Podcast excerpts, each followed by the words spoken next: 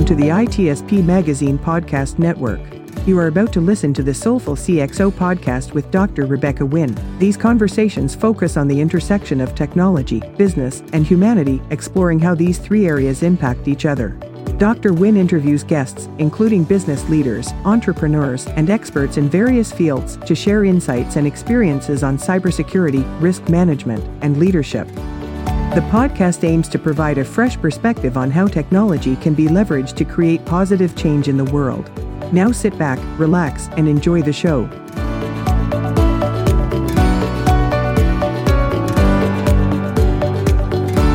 Welcome to the Soulful CXO. I'm your host, Dr. Rebecca Wynn. We are pleased to have with us today Bryan Kissinger.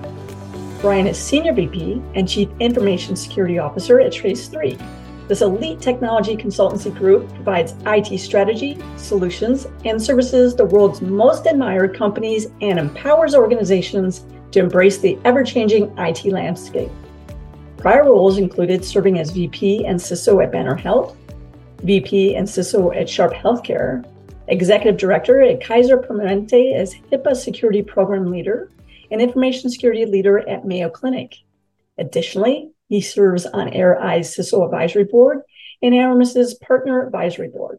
He's the author of Business Minded CISO How to Organize, Evangelize, and Operate an Enterprise Wide IT Risk Management Program.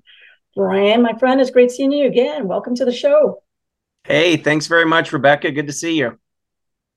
I have to start out with education background because you're one of the several people now that I know who actually started out in accounting and finance and somehow got into the technology world. And for you, you got your PhD in technology. Can you walk us through that journey and what led you to the CISO that you are today?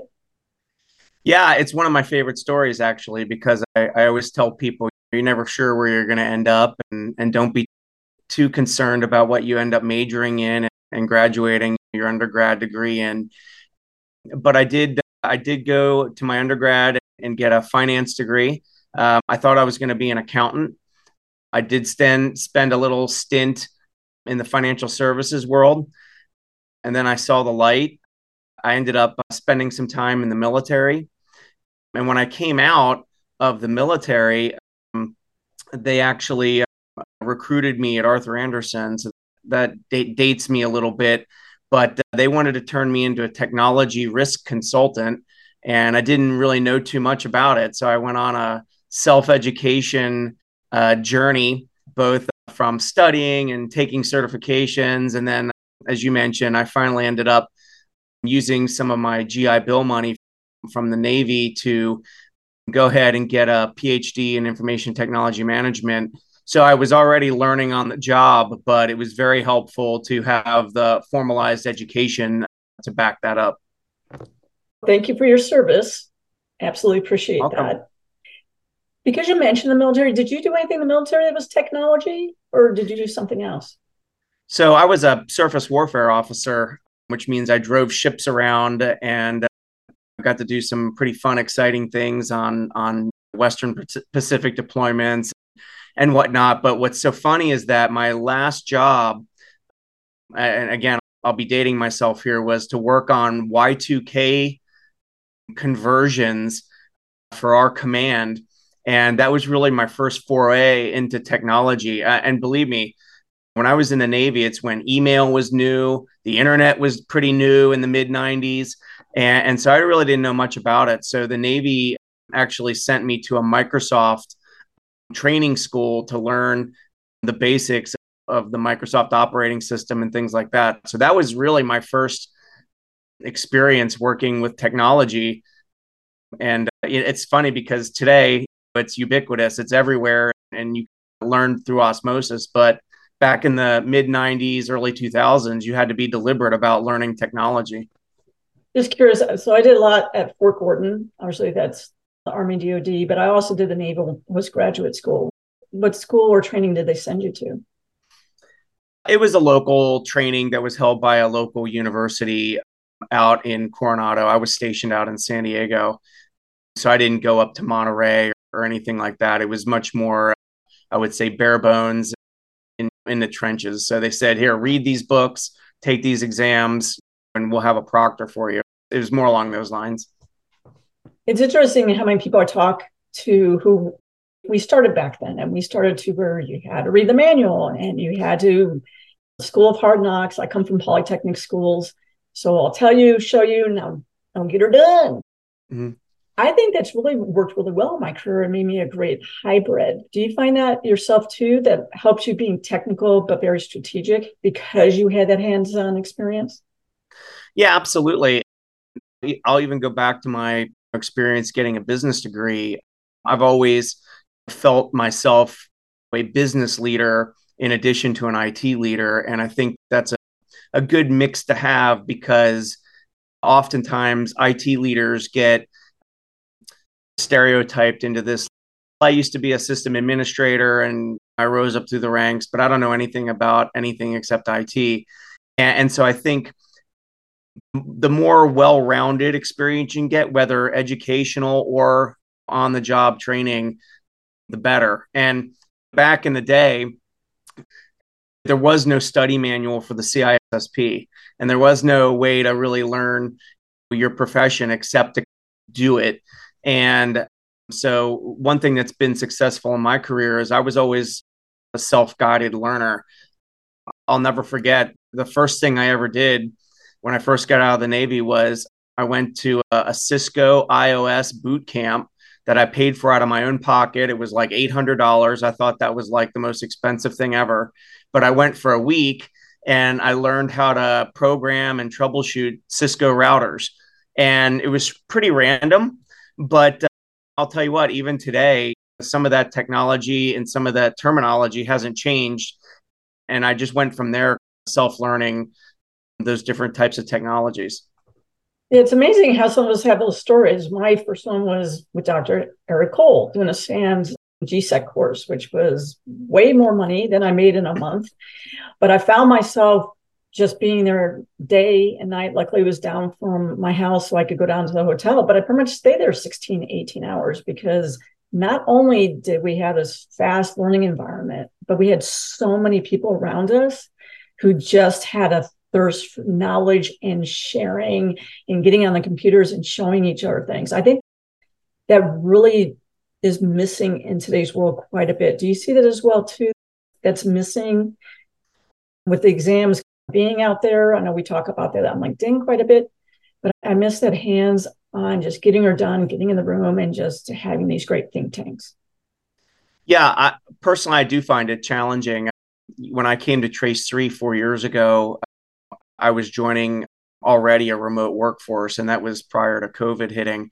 And uh, I struggled because I'm a water cooler guy. I like to walk around the people's desks and chit chat and stand in front of a whiteboard and think about things together as a group. But uh, like everything, and probably like a lot of us, we ad- adapted and we got used to it. And now I do a lot of things virtually, but we do engineer in together time. I was just uh, Trace3's headquarters is out in Irvine, California, and I was just out. And those of us in the uh, office of the CTO leadership team got together in person, did a whole day of strategic workshopping, had dinner together, and so I think you have to be deliberate and take some of those times to get together. One of the things I find challenging right now as a CISO, when I talk to other CISOs, is a lot of times the companies don't know what they want us to be. Being strategic to them, a lot of times is being tactical and just putting a band aid on it. And when we look at budgets and roadmaps, they're like, yeah, but how am I just going to fix today? Mm-hmm. Do you find that when you speak to other CISOs too, where, you know, do you want me to be a security engineer or do you want me to be a strategic thought leader where I can take you to 2025, 2030? The frank answer is that I see it across the spectrum. I, I, think it depends a little bit what company you're working for, what industry you're working in. I've met some very technical CISOs, and they're perfect for the company that they work for and the industry that they're in. They make me look really dumb. And then there are CISOs that work for other companies and industries where it's more important that the security strategy, the IT strategy is supporting the business outcomes, the mission of the organization itself. And that takes a different kind of leader. I do very much endorse having a business minded approach to IT and to security, but I don't think that there's a wrong type of security leader. I think it depends on what the senior executive team, the board of directors, what are they looking for? And sometimes it depends what evolution the company is in. If you come into a very mature security program, you can probably be a bit more strategic, a bit more business minded. If you come into an organization that has historically not focused on security tooling and what needs to happen from a technology perspective, you probably need more of a technologist and someone who's a little more technical that can get you to a certain level of maturity. So you mentioned being business minded. What is being business minded in a technology or as a CISO? What does that really mean? What mm-hmm. do we need to do to become business minded? Well, what it means to me is before I even take a CISO job, I do a lot of research on the company and the industry. What do they do? So I spent a lot of my CISO time in in companies in healthcare organizations, and I think it's very important to understand what the mission of those organizations are, where are they focused, what are they looking to serve the community, and um, when you come into that job, I think it's really important to craft and design your security program in a way that's going to fulfill that mission. And I'll give you a quick example. It's easy to say no as a security person. You can just say, you're not allowed to do that. But I always try to say yes, especially in a healthcare environment. You're working with doctors and nurses and other clinicians, and they're out there really doing important work, saving lives, making people well. This is not making widgets. This is like dealing with real human beings. And I would think long and hard about how I could make their jobs easier and take some stress off of them. And as a clinician running around from pod to pod and from floor to floor, let's say in a hospital setting, they were spending any time between three and five hours a week logging in and logging off of systems in different locations. So I my team and I embarked on a journey to get them prox card um, single sign on access so that we could enable every system in the hospital setting to log them on and log them off just by simply holding their prox card up. And then we had a bunch of other controls around it, like how long it would stay logged in and things like that. But we estimated and we proved this out after walking and spending time with the clinicians that we were saving them hours a week in signing in and signing out and we actually made the environment more secure. So when i think about business minded i think about how am i helping the business run more efficiently and help my business colleagues be more successful? Another example along those same type of lines especially when you talk about healthcare because saving life will come first always will come. I did several hospitals. Where are those doctors? Where are the nurses? Where are they located and one of the things I was able to do is put basically, uh, with permissions, a geolocation tracker around the lanyard, for example. And so mm-hmm. I was able to do is actually be able to be able turning on systems as they actually went ahead and got to those critical areas, and also being able to go ahead and help them navigate who was closer as a doctor or as a nurse to actually get there. Now, it's one of the examples about how you can think about security and privacy and compliance and availability but also think about getting them to those critical systems as quickly as possible.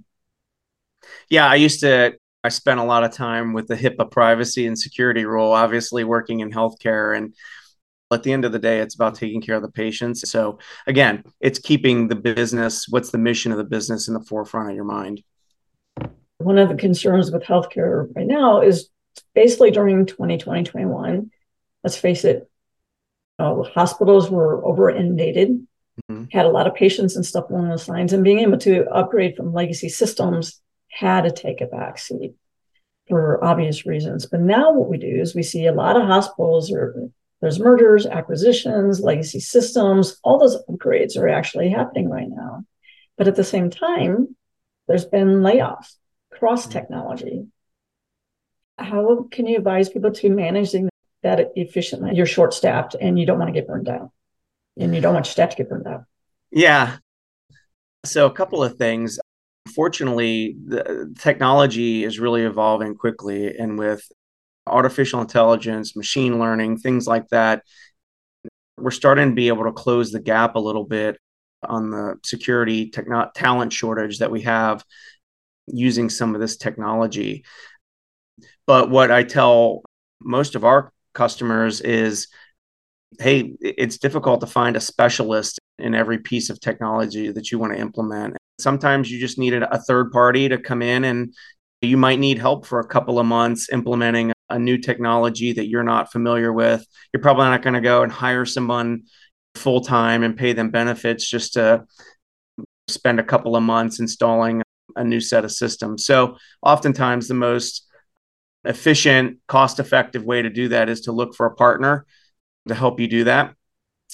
And most organizations already work with a number of partners. And so I think it's probably just selecting the part you're most comfortable with and the one that has the most expertise in, in what you're implementing. I am excited about um, automation and how we're going to be able to probably get a lot more work done with fewer people. Not that I want to put people out of work, but we've already got a huge talent shortage. So if we could just shrink the shortage of openings that are out there, I think that'd be a win. Yeah, I think I, tell people one of the things that it's shifting. It's shifting humans away from some of the mundane tasks into the higher educational task or critical thinking task. That's what I see.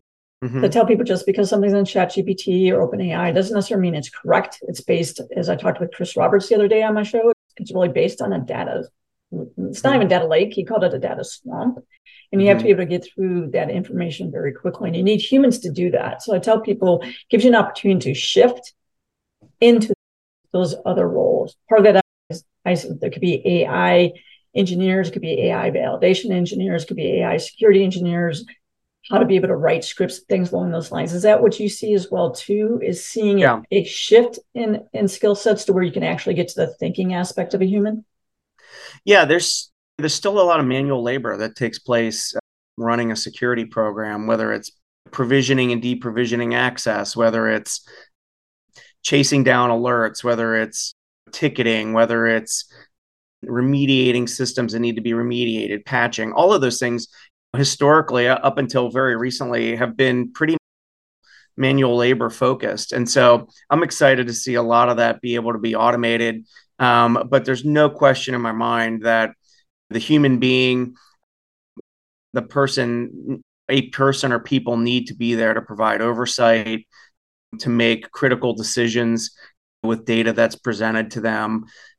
I don't think any of us feel comfortable with 100% automation so I agree with you. I think it's an opportunity to up level skill sets. I think it'll create new jobs, as you mentioned, some of those titles.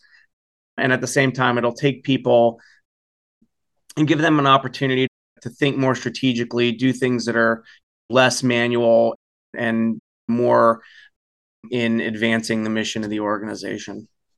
From a business continuity or even from a enterprise risk management, are you doing anything about AI acceptable use and mm-hmm. how that's being how that's used. Because I tell people you might be able to control what's on your system, but because so many people remote, you can't control what other systems might be open at that point in time and phones and things like that. So, how do you see that being handled in healthcare?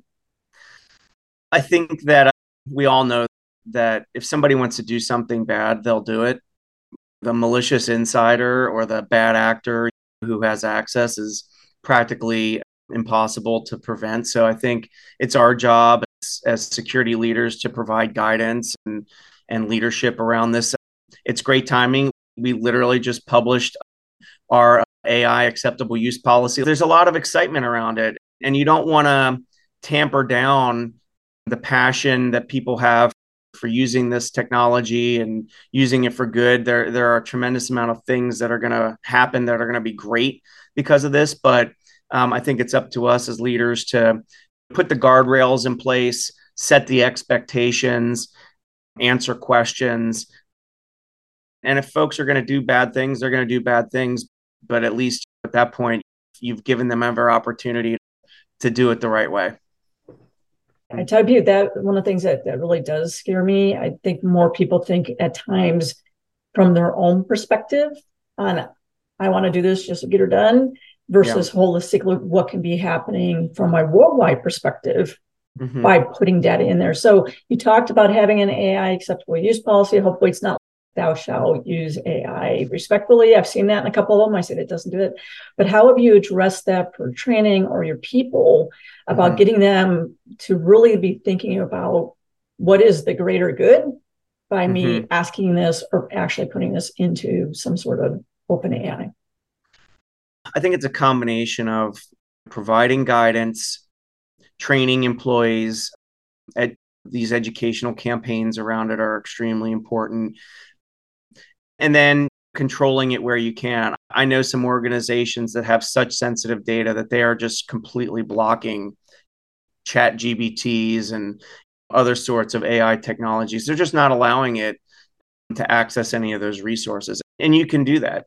Right? It just depends on what spectrum of functionality and security you want to provide to your end users. But it's a personal decision, I think, around organizations what's the return on investment by allowing this versus what's the risk and and we make those kind of decisions every day right we de- we decide how much uh, functionality we're going to allow to our end users regardless of where they are and how much we're going to control what happens using technology so i think it's all of the above bad people are going to do bad things no matter what and generally good people follow the rules and try to do things. Now, people make mistakes. That's what makes us human. But to the degree that we can put some backstops in place with data loss prevention controls, there's a lot of enthusiasm around secure browsers these days that kind of containerize an entire session. So there, there's a lot of things that you can do to think creatively um, to allow functionality and use of these systems to happen. But it takes more work than just saying no because you browsers. I'm always Ann Cavoukian fan, privacy by design by default. Is a lot of the browsers now are building in, and some of the email programs are building in AI instead of having you opt in, you're in, and you don't know where that data is going to go, and you don't know how they're reading it. And what I find when I go ahead and consult with companies, did you read the terms of service? Did you read right. the privacy policy? And they're not reading that. They're not seeing where that data is going that ends up going under enterprise risk management. So as a CISO, I'm always a trust officer working with legal things along those lines. So that's when we talked earlier about technical versus strategic role. So rules have to evolve more to be holistically along those lines. Is that what you see as well too? Mm-hmm. It's those risks are going to get you nailed in GDPR, so there are fines along those lines and potentially lose contracts. Yeah. I attribute a large part of my success to the people I've had around me in my career. I think it's very important to have a well rounded team around you and make sure that you're not always thinking the way that somebody else is thinking. And, so that diversity of thought, I think, is really critical to success. I agree with you. One of the things I think, too, diversity of thought is really being very mindful because you and I are very educated, both of us. But there's people out there who are very learned. They have learned because they've been in the trenches and doing. We have to get out of this bias that you have to have a college degree to mm-hmm. actually get into the field instead of looking in to see what the person has actually done, mm-hmm. not button the seats, but hands on keyboard has done. What have they written? What have they been a part of? And looking at those type of skill sets. Is that what you see too? Is mm-hmm. HR in our field and technical partners has to expand more than thou must have a CISSP, thou must have a college degree, or we won't even look at you and your resume coming in. I always like to look at every resume that gets kicked because that's where I find my golden nuggets. Is that what you find as well? Yeah, I'm not a guy that says you need to have as much education as me or I'm not going to hire you kind of thing. Frankly, I value work experience, work performance ahead of that today you can be a 4.0 college student but not have a work ethic or have the passion and drive to do this job we work long hours it's a lot of it is thankless so i like to see i like to see people that have a track history of delivering results a passion for the field and uh, that are complementary to the skills and capabilities that we already have on the team. It's more about what is the whole package of the person. Yeah, I agree with you. My DoD experience, six years of doing well over 450 assessments. I quit counting, and then those might have 100 assessments each. Mm-hmm. I did more work in six years than most people will do in multiple lifetimes. Mm-hmm. So part of it is looking to see where they did that versus maybe somebody who worked with one company. They did one assessment a year. It's mm-hmm. what you do in that year that is more important than anything else. Just yeah. sitting and collecting a paycheck is not necessarily going to take you to that next level, at least anymore. That's what I see. I want to know exactly what they did on the project and walk me through it.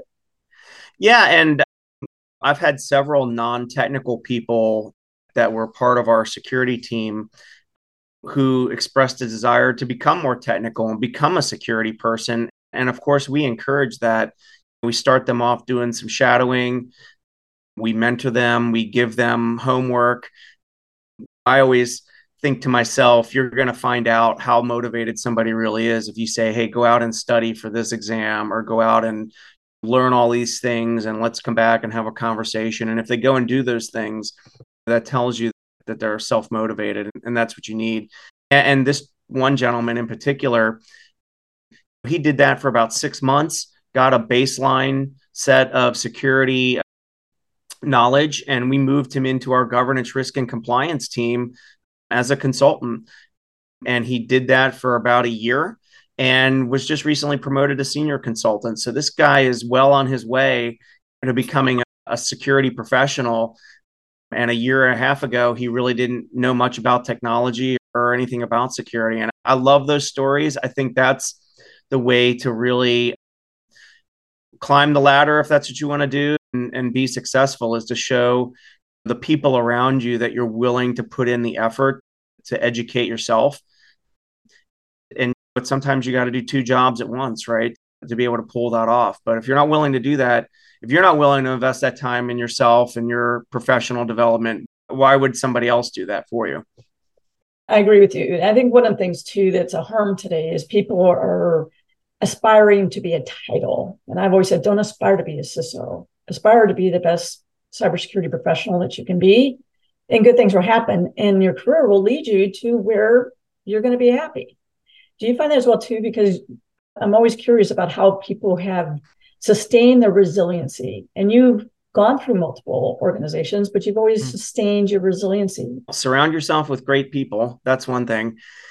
But I agree with you. I was fortunate to be given the opportunity to have my first CISO role at Sharp Healthcare. The CIO at the time took a chance on me. There were like 19 other candidates, and he said, I've got people that have been CIOs and competing for this job. Why should I hire you? And I gave him the same sales pitch is that I'm a business minded guy. I'm going to help the company achieve its business objectives while doing it in a secure way and all of those things. And I think if you truly go into an organization wanting to better yourself, better the organization, better those people around you, you're going to be successful. I always try to lift people up. I don't uh, I don't I would not take any pride in in having my own success without the success of the people around me. And so I, that's the nugget for me is give people opportunities, treat them well, help lift them up, help them get to the next level if that's what they want to get to. There's also a lot of people who are perfectly happy doing the job that they're doing, and I think you just you embrace that and and uh, you just try and help people achieve what they want to achieve in their careers. Bryan, our time is, is running short. What's the best way to reach out to you for speaking engagements, things along those lines, and to learn more about your company? Sure. Rebecca, first of all, thank you for having me. It's been a lot of fun. The time has just flown by. I think we could probably talk for hours, but you're anyone's welcome to hit me up on LinkedIn. That's really where I do most of my professional networking. My email address at Trace3 is just bryan.kissinger at trace3.com. You can go to Trace3's website. There's a tremendous amount of information out there about what we do as an organization. And other than that, I do have a website, bryankissinger.com. So if you feel like trolling a website, uh, you're welcome to go there. Bryan, you are a soulful CXO. Thank you very much. So are you. And uh, I'm happy to come back anytime. We hope you enjoyed this episode of Soulful CXO podcast with Dr. Rebecca Wynn, part of the ITSP Magazine podcast network. If you learned something new and this conversation made you think, then add this show to your favorite podcast player. Subscribe to the ITSP Magazine YouTube channel and share the ITSP Magazine podcast network with your friends, family, and colleagues. If you represent a company and wish to connect your brand to our conversations and our audience, visit itspmagazine.com to learn how to sponsor one or more of our shows. We hope you will come back for more stories and follow us on our journey.